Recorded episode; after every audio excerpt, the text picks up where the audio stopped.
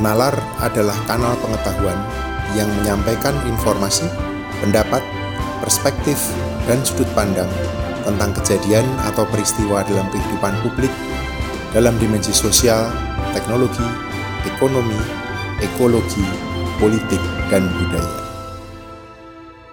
Selamat datang di kanal Nalar, mencari makna dalam peristiwa.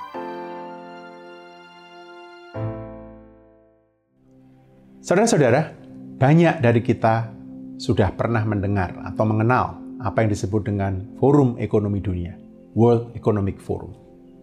Tapi mungkin tidak banyak yang mengenal atau mendengar adanya Forum Sosial Dunia atau World Social Forum. Forum ini adalah penyeimbang, jika tidak bisa disebut lawan, dari World Economic Forum. Sebelum pandemi, acara Forum Sosial Dunia ini selalu ramai dihadiri oleh ribuan aktivis masyarakat sipil dari seluruh dunia, termasuk dari Indonesia. Dalam perhelatan itu, banyak tema besar diusung dan digagas dalam ratusan lokakarya dan seminar paralel. Intinya satu, mendengungkan dan mendesakkan cita-cita Another World is Possible. Bahwa sebuah dunia yang lain, yang lebih adil, lebih damai, lebih berkesinambungan, itu mungkin. Tahun dua ribu dua puluh dua nanti, Indonesia akan menjadi tuan rumah perhelatan global G dua puluh, pertemuan informal dari negara-negara dengan perekonomian besar, ditambah dengan Uni Eropa, serta lembaga keuangan dunia. Sama halnya dengan World Economic Forum, yang mendapatkan perimbangan dari masyarakat sipil dalam bentuk World Social Forum, G dua puluh juga mendapatkan perimbangan dari masyarakat sipil dalam bentuk C dua puluh atau Civil Society dua puluh, yaitu wadah organisasi masyarakat sipil dari seluruh dunia untuk terlibat dengan para pemerintah di G dua puluh dalam menghadapi isu-isu krusial saat ini. Adanya World Social Forum dan C dua puluh ini menjadi salah satu fenomena gerakan sosial masyarakat sipil hari-hari ini.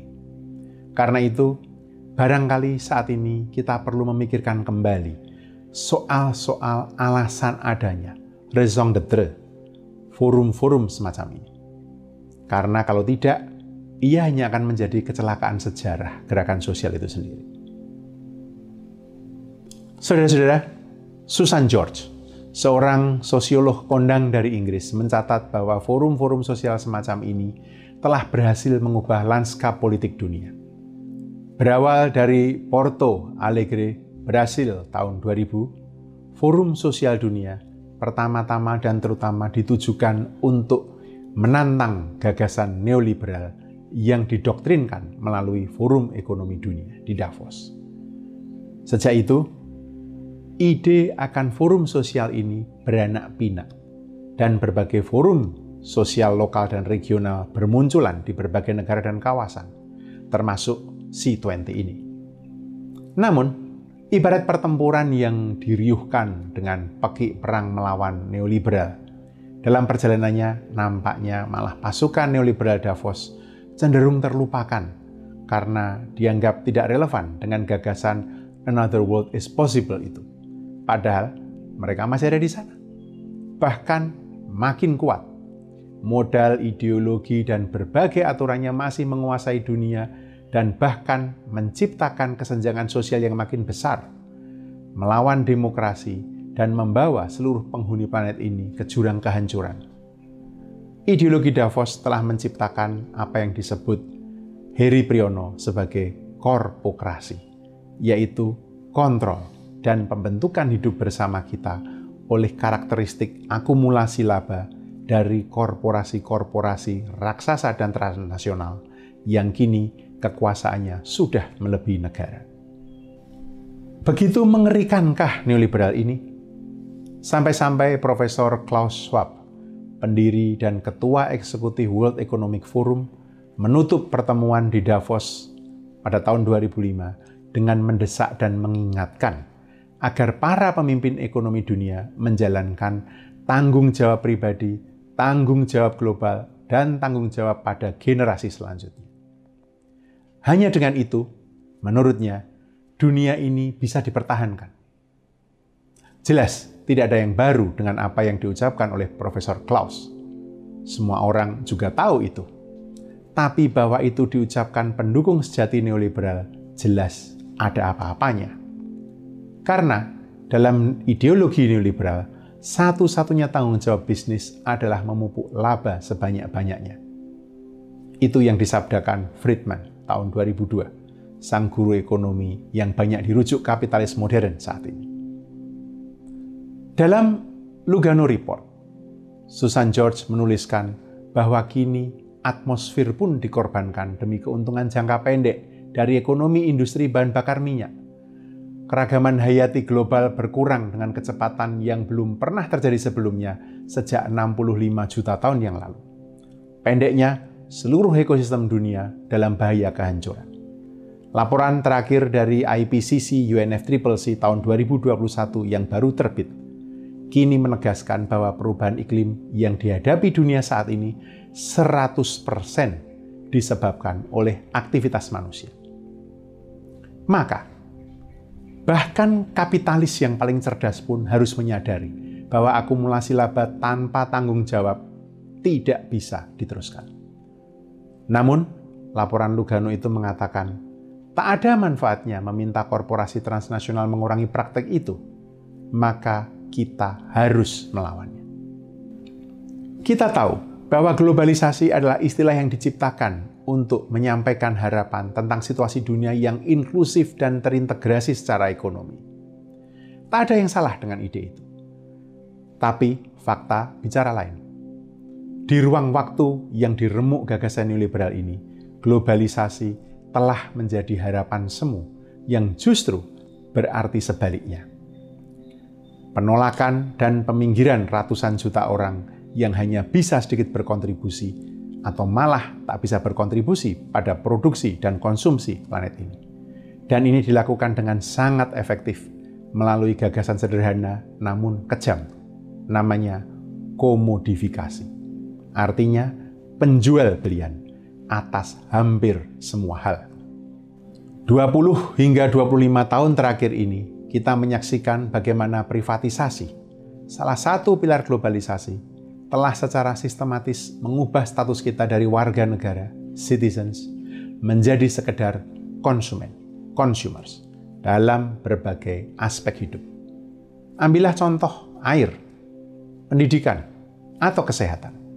Dan lihatlah bagaimana komersialisasi lewat privatisasi atas aspek-aspek ini telah merajam dan meremuk hidup banyak orang miskin yang tidak punya akses terhadapnya.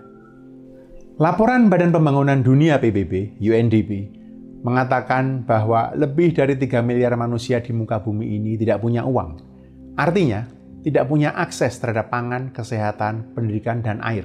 Dan karenanya, praktis tidak punya akses terhadap hidup. Pandemi ini makin membuka mata. Akses terhadap obat, vaksin di dunia ini juga tidak merata. Kita tidak berada di perahu atau kapal yang sama. Kita memang menghadapi badai yang sama, badai COVID sembilan belas. Tetapi perahu dan kapal kita berbeda-beda. Ada yang bisa menghadapinya dan selamat, ada yang langsung terhempas dan tewas. Kini kita bisa melihat mengapa forum-forum seperti World Social Forum atau C dua puluh sangat menentang atau setidaknya mengkritisi pandangan tentang globalisasi. Tapi tantangan terhadap tentangan ini juga sangat serius. Pertama, tentu masyarakat sipil tidak boleh melupakan fakta bahwa punggawa neoliberal masih ada di sana dan bahkan kini menjadi lebih dikdaya dari sebelumnya. Kedua, karena itu harus ada strategi yang lebih baik untuk secara efektif memobilisasi gerakan ini hingga kesetimbangan poros kekuatan itu sendiri berubah sebagai syarat perlu mengubah tatanan dunia yang tidak adil ini. Saudara-saudara sekalian, tak bisa disangkal, sejak Forum Sosial Dunia Porto Alegre tahun dua ribu hingga persiapan C dua puluh dalam rangkaian pertemuan G dua puluh tahun dua ribu dua puluh dua nanti di Indonesia, forum-forum ini berhasil menyediakan ruang bagi diskusi dan debat atas berbagai pandangan anti-neoliberal. Forum-forum ini telah memberi masukan berharga bagi berbagai gerakan sosial dengan analisis yang tajam dan usulan-usulan aksi. Dan dunia menyaksikan bahwa hari-hari ini gerakan anti-privatisasi dan penghapusan utang misalnya telah meluas seluas bola dunia. Kita mungkin masih ingat bagaimana jutaan orang berdemonstrasi di seluruh penjuru dunia menentang perang Amerika Serikat atas Irak. Jelas, kita semua tahu bahwa demonstrasi itu sendiri tak bisa menghentikan perang. Tetapi bahwa harian semacam New York Times menyebutnya sebagai adidaya kedua, the second superpower. Tanggal tujuh belas Februari dua ribu tiga, itu adalah capaian tersendiri untuk sebuah gerakan yang baru berumur lima tahun. Jika kita hitung sejak perang melawan W T O di Seattle November seribu sembilan ratus sembilan puluh sembilan. Maka, tidak hanya untuk menyiapkan pertemuan C dua puluh tahun dua ribu dua puluh dua nanti, namun untuk mengkonsolidasikan masyarakat sipil, kita nampaknya perlu menerapkan dan membangun semangat, gairah, dan kebulatan tekad yang sama. Masing-masing dari kita harus punya daftar medan juang itu, di mana kita punya segumpal keyakinan kita akan menang.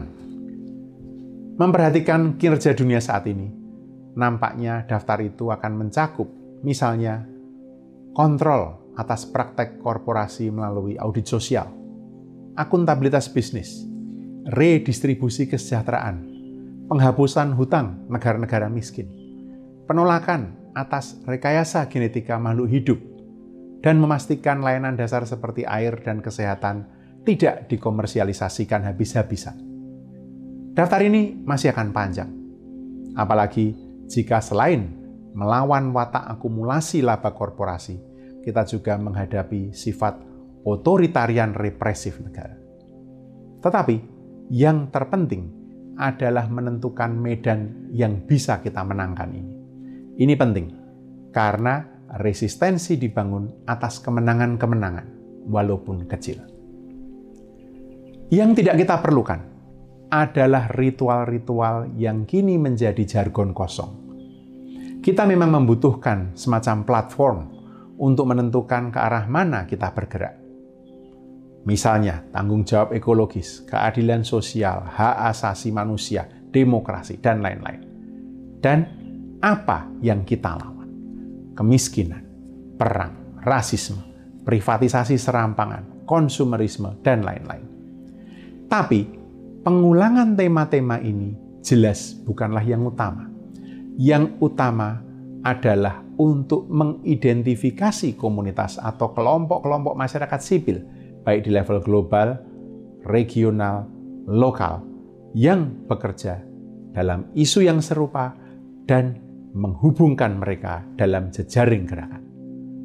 Bisakah ini kita jalankan dalam C dua puluh tahun dua ribu dua puluh dua nanti? Kita sudah melihat bagaimana banyak orang, dari akademisi hingga politisi, dari hari ke hari makin yakin dan berani bilang bahwa organisasi masyarakat sipil, untuk tidak semata-mata menyebut organisasi non-pemerintah, karena ada non yang lain, misalnya non-bisnis, adalah salah satu aktor penting dalam menentukan kebijakan pembangunan. Banyak universitas sudah membuka program studi tentang pembangunan dengan paradigma yang lebih progresif. Banyak badan publik membuka pintu dialog dengan berbagai organisasi masyarakat sipil. Makin banyak lulusan perguruan tinggi yang bermutu yang secara sengaja memilih meniti karir di jalur organisasi masyarakat. Sebagai sebuah sektor kerja, dunia organisasi masyarakat sipil sedang dan pasti akan terus berkembang. Saat ini, sektor masyarakat sipil ini secara global bernilai lebih dari satu triliun dolar, dengan pekerja dan aktivis lebih dari dua puluh lima juta orang. Tidak hanya itu, indikator pembangunan dunia menyebutkan bahwa organisasi masyarakat sipil di negara maju telah menyalurkan lebih dari dua puluh miliar dolar hibah ke mitra-mitranya di negara-negara berkembang hingga saat ini. Ini wajar, karena lebih dari delapan puluh persen organisasi masyarakat sipil yang berorientasi internasional ada di negara maju. Hal inilah yang harus dimanfaatkan sebagai strategi untuk membuat aliansi-aliansi yang makin bermutu dan produktif. Karena tak bisa disangkal, soal kemandirian finansial organisasi masyarakat sipil di negara-negara berkembang masih sangat rendah. Maka, memang perlu inovasi manajerial dan strategik yang lebih setara dan progresif. Semoga para aktivis, pegiat, masyarakat sipil, termasuk dari Indonesia, yang akan hadir dalam C dua puluh nanti, menyadari arti keberadaan perhelatan itu sendiri sebagai sebuah strategi. Lebih penting lagi, menyadari bahwa perjuangan organisasi masyarakat sipil butuh strategi yang lebih dinamis, bukan hanya minat, gairah, dan semangat. Karena kita tahu, setelah perhelatan tersebut usai, gairah saja tidak akan cukup. Terima kasih sudah mendengarkan podcast ini. Semoga kita bisa menemukan makna dan pemahaman yang lebih dalam bersama Natal.